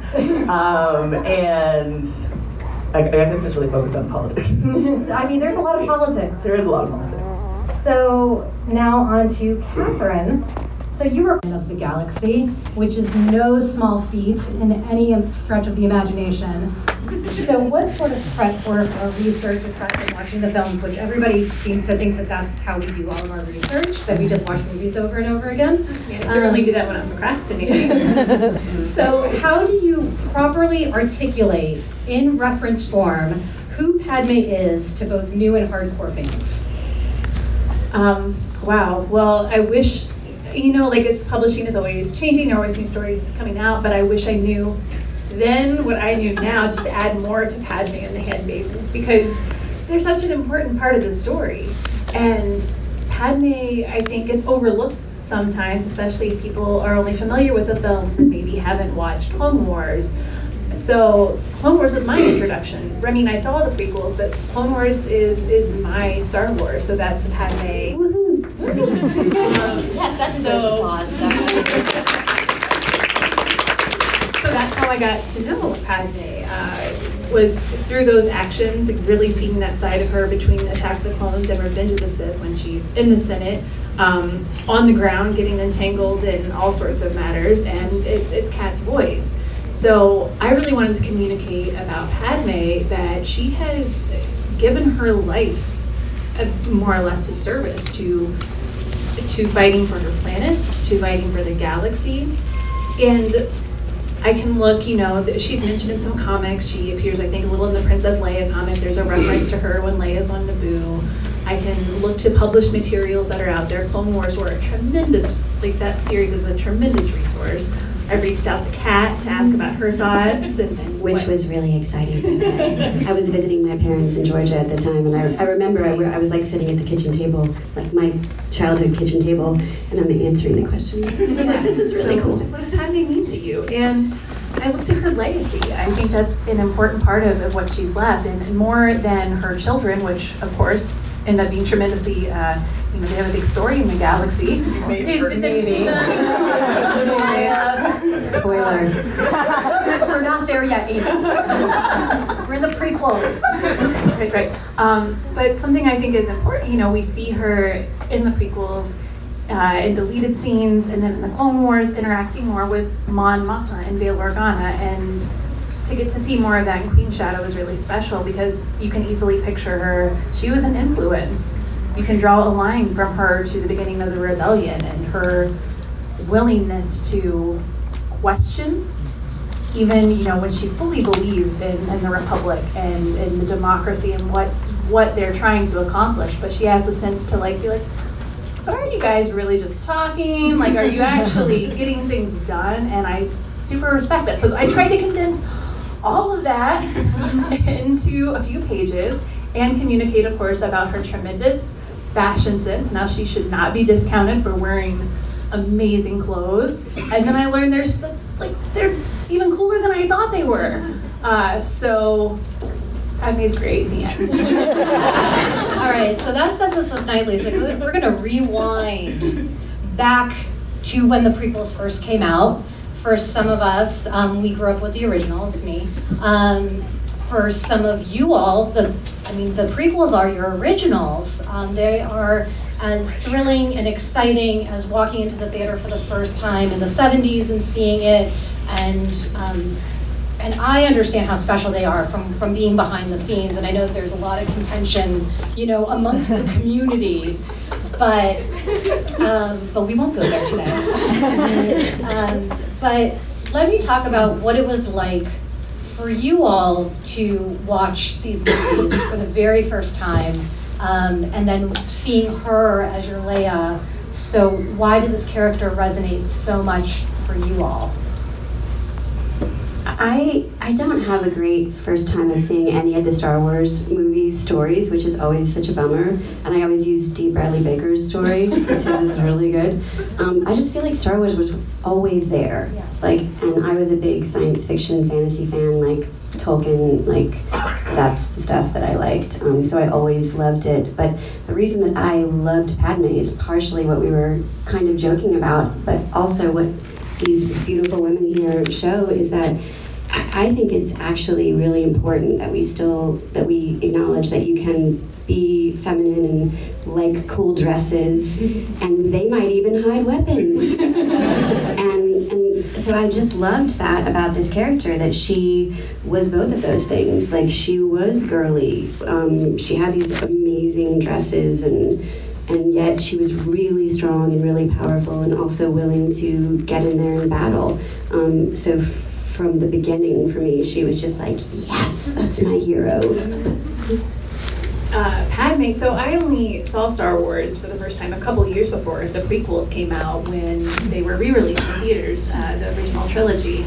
And I, you know, I saw it at the time, like full, like because my high school boyfriend and I was like, yeah, I'll go check out these movies. Super into fantasy, just somehow missed the sci-fi boat for a while growing up, and so you know that was what 97 ish and then by the time the prequels came out, like I was not with that boyfriend anymore, thank goodness. Um, but I did, it did inspire me. I'm like, oh, these are new Star Wars movies. That's why they re-released them. And I was, I admired Padme when I saw Phantom Menace, but also I was intimidated by her because I was like, you're so young and you're a queen, and I don't know where I want to go to college. I feel like I should maybe be a little more together. Uh, so that's that was my initial impression of Padme. I was like, oh, you're really taking care of business, and I can't.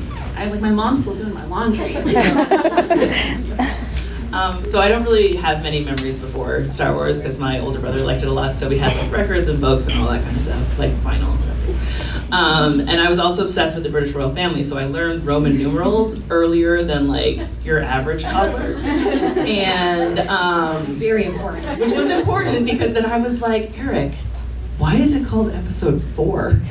And he was like, Well, George Lucas has three more stories. We're literally never going to get them. I'm sorry that I have brought, it, brought you into this world. And then in 1999, on my 15th birthday, I went to a movie theater and um, the music started and the words came up, and my friend Lydia and I both burst into tears. And um, I got back into Star Wars. And like, I usually say that there's so many favorite characters in Star Wars, but there's this conceit from the Doctor Who fandom that I really like, where um, you have like your doctor. and for Star Wars, Padme is my doctor. She's the reason I got into fandom. She's the reason I know um, through like friend of friend of friend of friends, except now just friends and live journal. It's just a style of time. And what, is, what is this thing you're talking about? live journals. um, and so that's that's kind of for me where I started. Where I was like, this this person, she's my age-ish, and she runs a planet, and she has really cool friends, and they can shoot stuff and also wear nice dresses. yeah, I've been. I was telling them um, I've been watching a lot of the prequel stuff to prepare for this, and also to celebrate, you know, the fact that we now have, you know, a Padme standalone novel, and just watching all of it now, I'm just like the pregnancy scene. Wait, has anybody seen the prequels?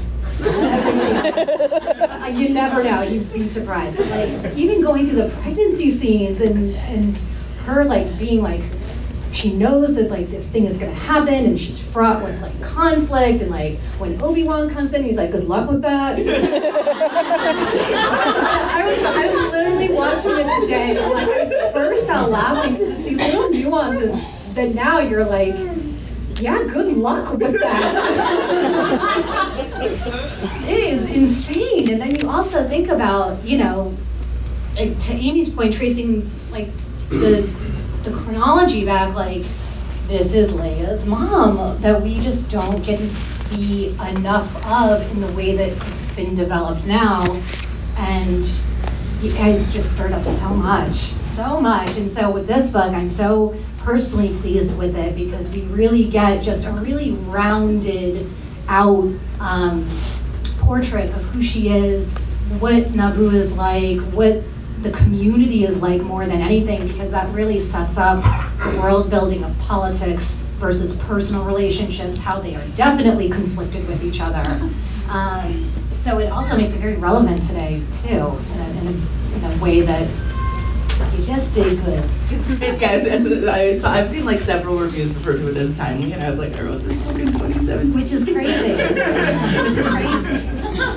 Um, so also to, to go back to you writing this book, you write an entire book from Padme's point of view. You feel her feelings.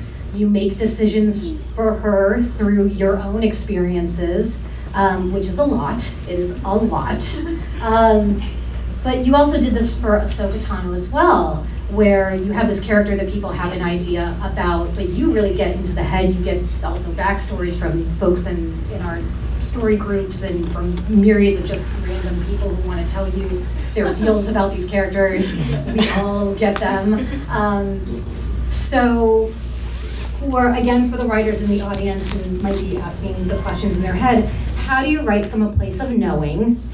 When these like you know who these characters are you've seen them in situations but now you have to put them in an entirely new environment that you've created yourself with that mindset so how how do you do that um, it was actually entirely different for me writing Ahsoka and writing Padme, which was useful because I think if I if I'd had like similar emotional connections to the two characters, they might have overlapped a little bit more.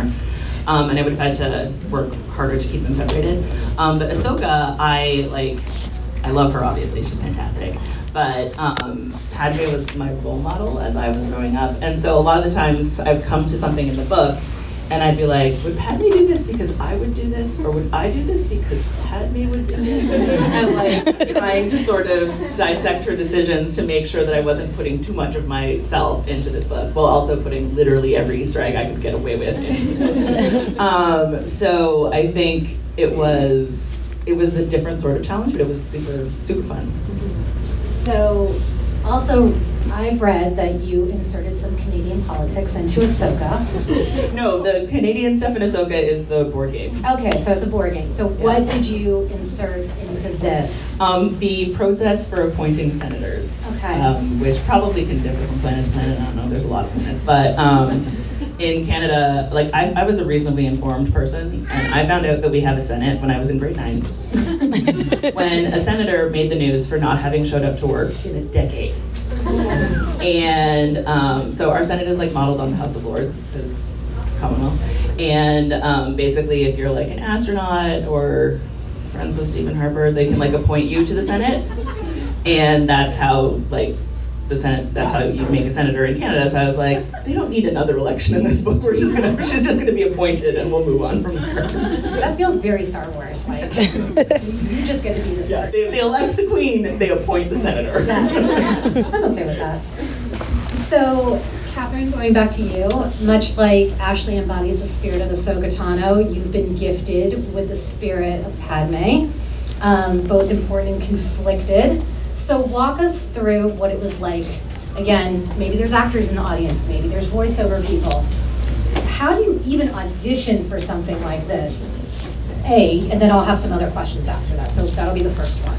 So um, I was really new to voiceover when this uh, when, when Clone Wars was was auditioning. Um, but my first voiceover job had been a character in a Star Wars game, um, Knights of the Old Republic. I was Mission. I still am Mission. Anyway, you scruffy nerf herder. You should have known that. I'm just kidding. Um, I will take it.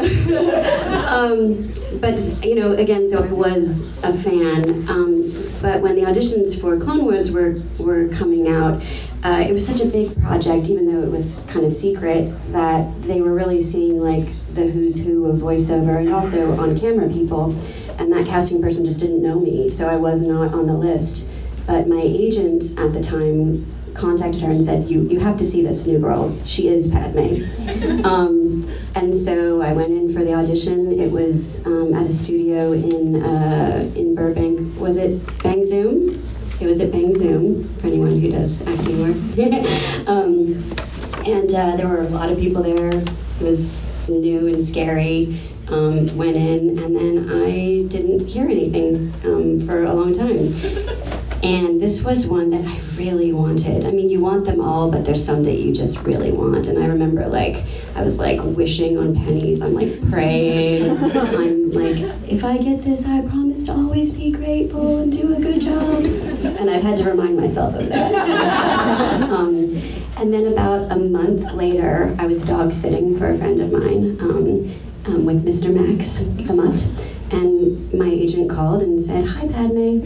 Oh. And I was like, That's not funny. And she was like, No, really. And then I screamed. And and um, and I found out later that there were they were going through a lot of callbacks. Um, and Ashley's story about reading for Padme and then getting Ahsoka was part of why it took so long. But they were like, oh no, we knew right away that it was you. We didn't even have callbacks with anyone else. We just mm-hmm. didn't tell you because we were doing other stuff. So, um, and Dave Dave Filoni said um, when I said Annie, which I added for you actors out there, add a little life that's not on the page sometimes in your auditions. That that was like that sold it. So, and scene. and then, when did you realize that this was like this was not only a thing, that like this was a thing? Immediately, um, because I again I'm I was a big Star Wars fan. I mean, James can attest to that. Like um, I think Sam Witwer is a bigger fan than me, but otherwise, I used to hold the, the crown um, as biggest fan. And so we all knew coming into it um, how important it was. And at the time, you know, when Rebels came out, Clone Wars had already existed, and so people were pretty open. But at the time, there were a lot of people who were like, oh, no, no, no. I do not want a Star Wars cartoon. Um, and we knew what we were making was not, you know, just some silly, stupid thing that, that Star Wars fans weren't going to like. And we knew how much Dave cared about it and everyone involved and how much we were putting into it, but no one else did. Um, so it, it was, yeah, I mean, there was a lot of there was a lot of pressure, good pressure, but there was definitely a lot of pressure. But it's all been worth it. And then, and then with Clone Wars coming back, yeah, that was pretty amazing. And that's a testament to our amazing fans, too, who never gave up. Never, never stopped talking about the show. Even, even, it's not even that they were trying to bring it back, but they just kept saying how much it meant to them and how good it was. And people like Amy, where it was like, it was their introduction into Star Wars.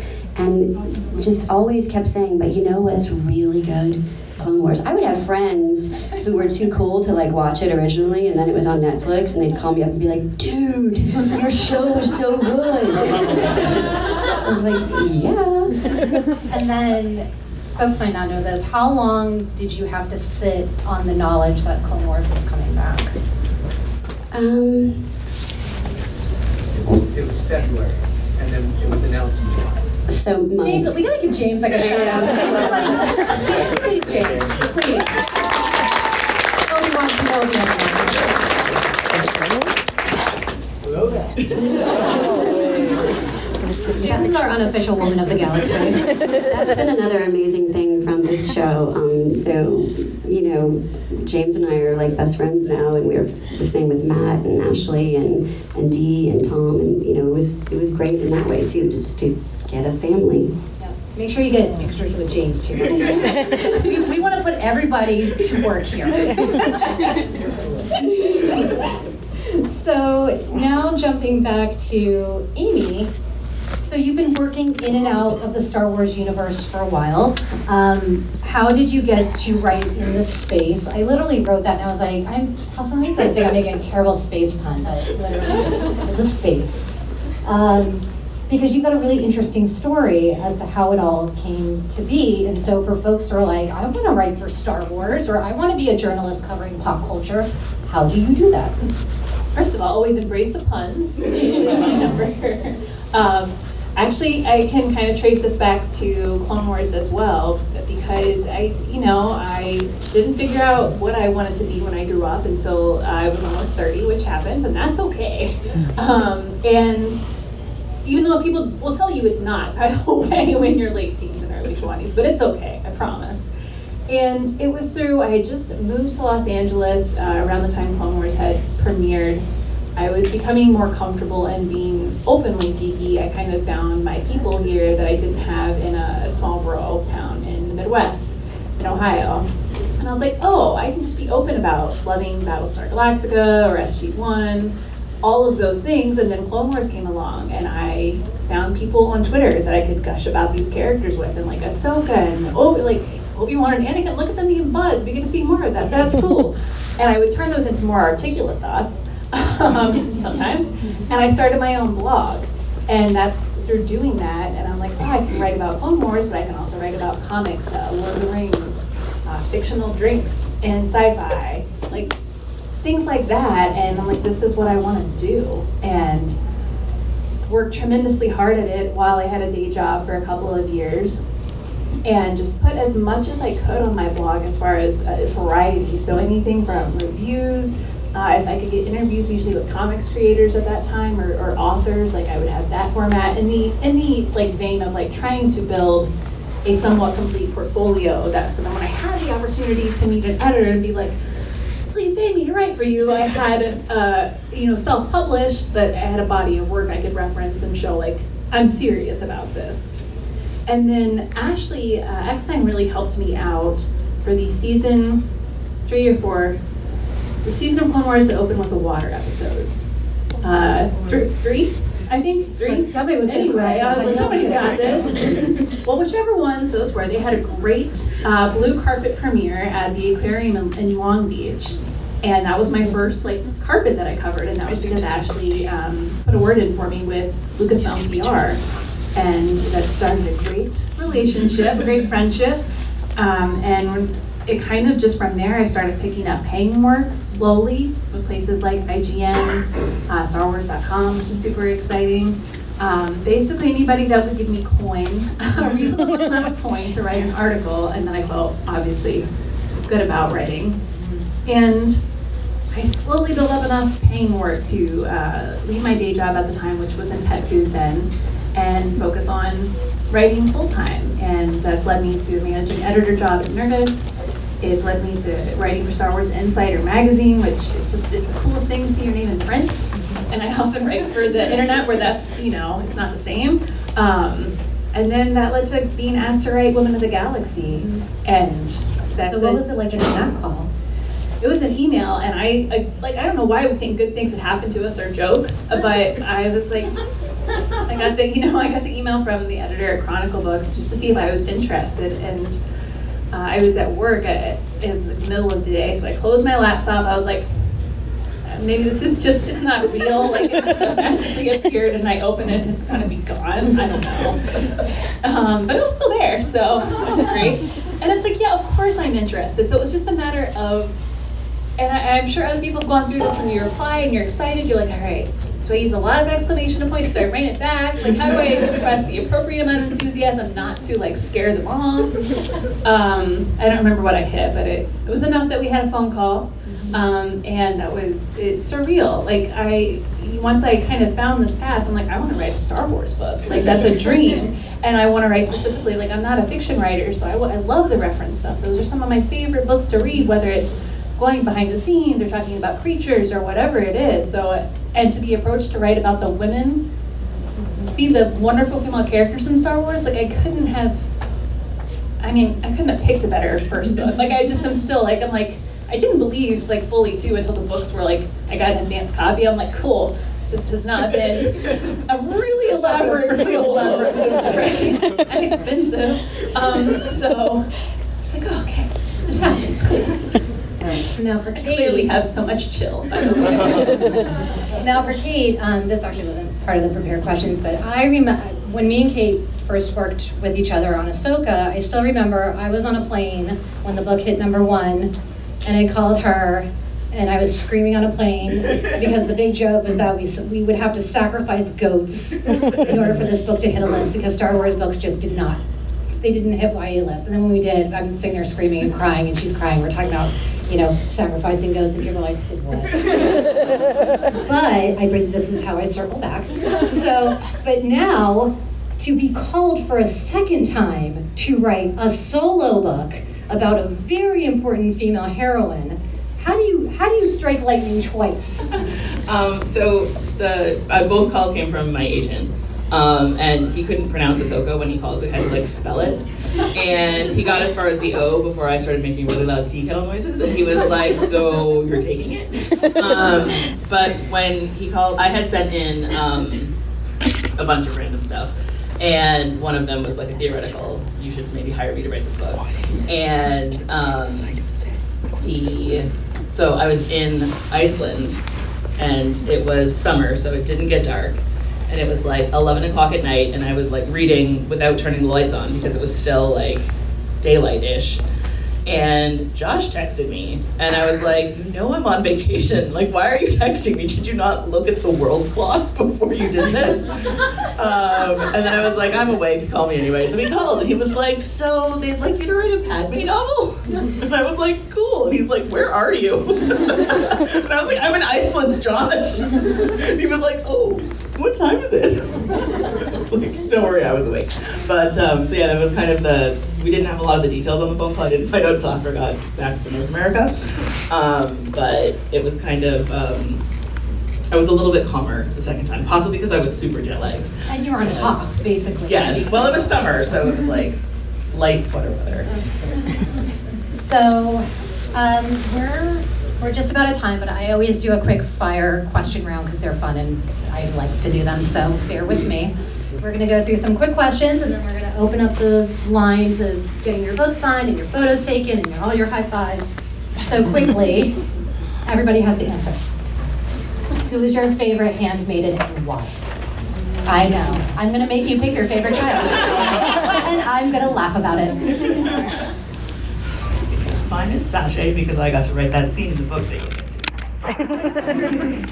Done. Uh, Dorme for a lot of reasons, but also I love to how to get me braids. Sabe. I know it's kind of obvious, but she's awesome. Okay. So clearly Darth Vader is taken. If you could hook up, or as we say, ship to the kids these days, um, a villain with a hero or heroine. It could be same sex, it could be non binary, it could be whatever you. I gave you this question ahead of time. No, you didn't. You did it this morning. I, I'll give you a reprieve. I'll let you, I got this email. you may or may not have been on the I'll go. Uh, Ventress and Ahsoka. All right. I was going to say Ventress and 3PO. Clearly, we take this very seriously. You just, you know, just name a villain. Just Ventress and someone. well, I was having an internal debate about whether or not Barris counts as a villain.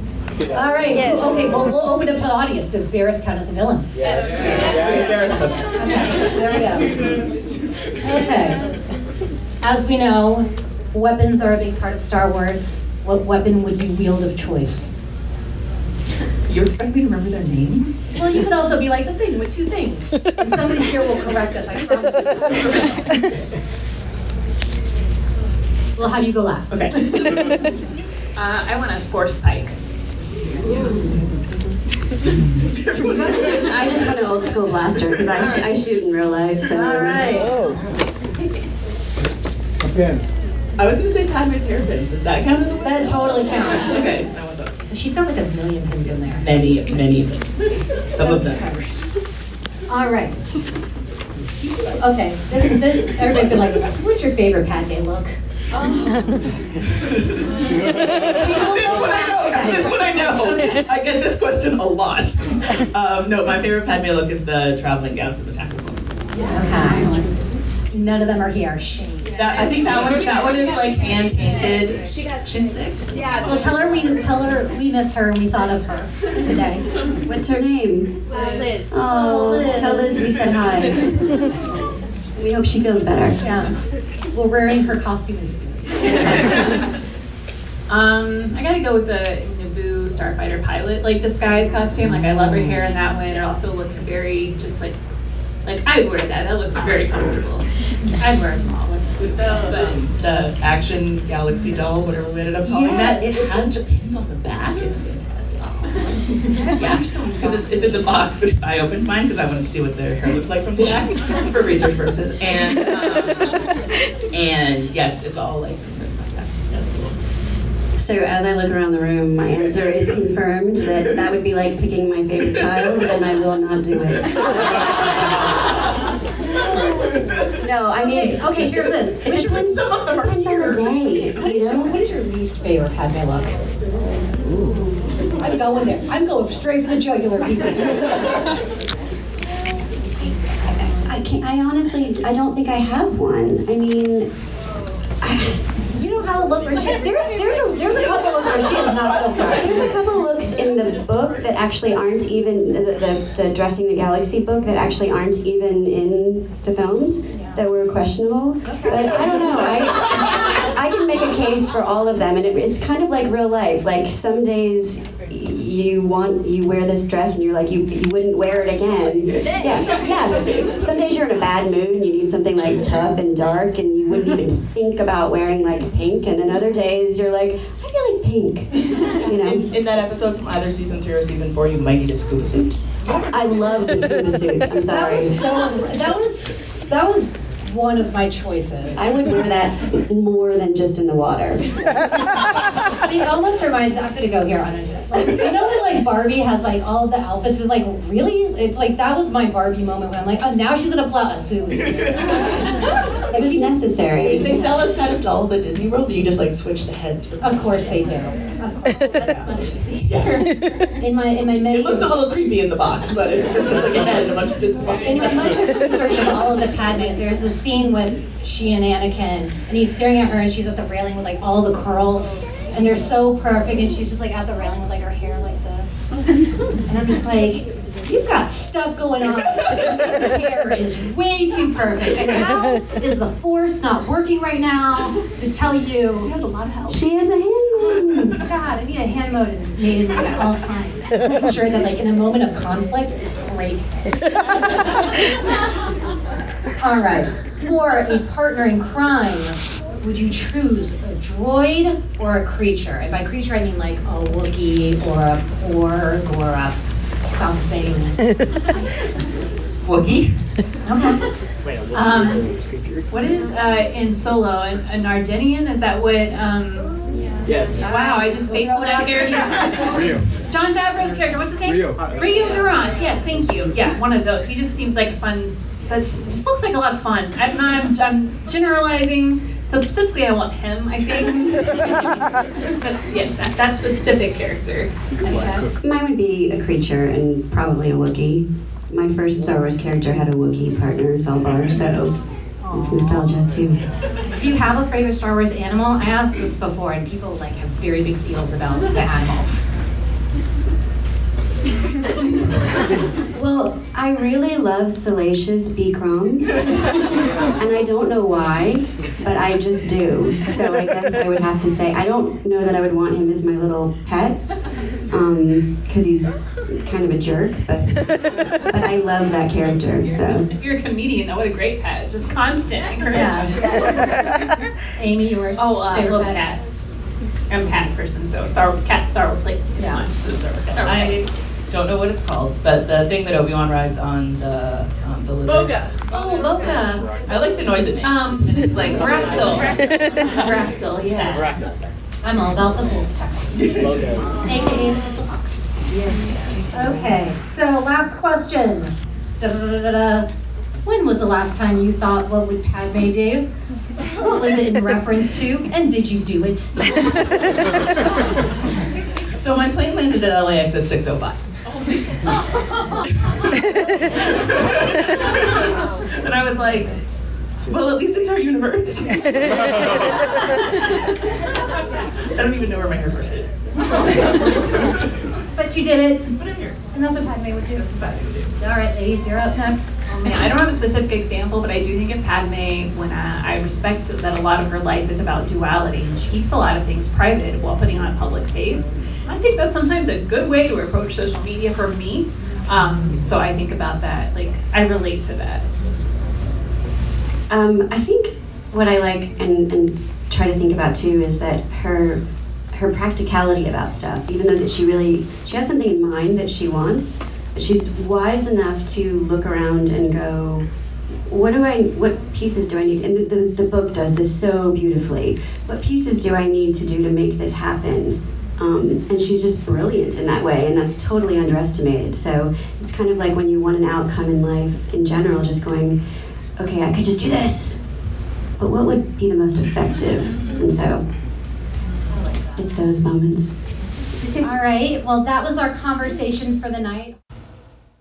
All right, by this point, you know how this goes. Their stuff, their stuff, our stuff, our stuff. Not associated with Lucasfilm. Kathleen Kennedy, give me a call. Dave Filoni, I'm there if you need me. Our thoughts, they're our thoughts. They don't reflect Lucasfilm or anybody else associated with this stuff. So if you don't like it, we're sorry. If you do like it, great. Let us know either way on iTunes, on whatever podcatcher you're listening to us on. Rate us, review us, share us, tell your friends about us, and dadgummit, whatever you do, just don't burn the sacred text.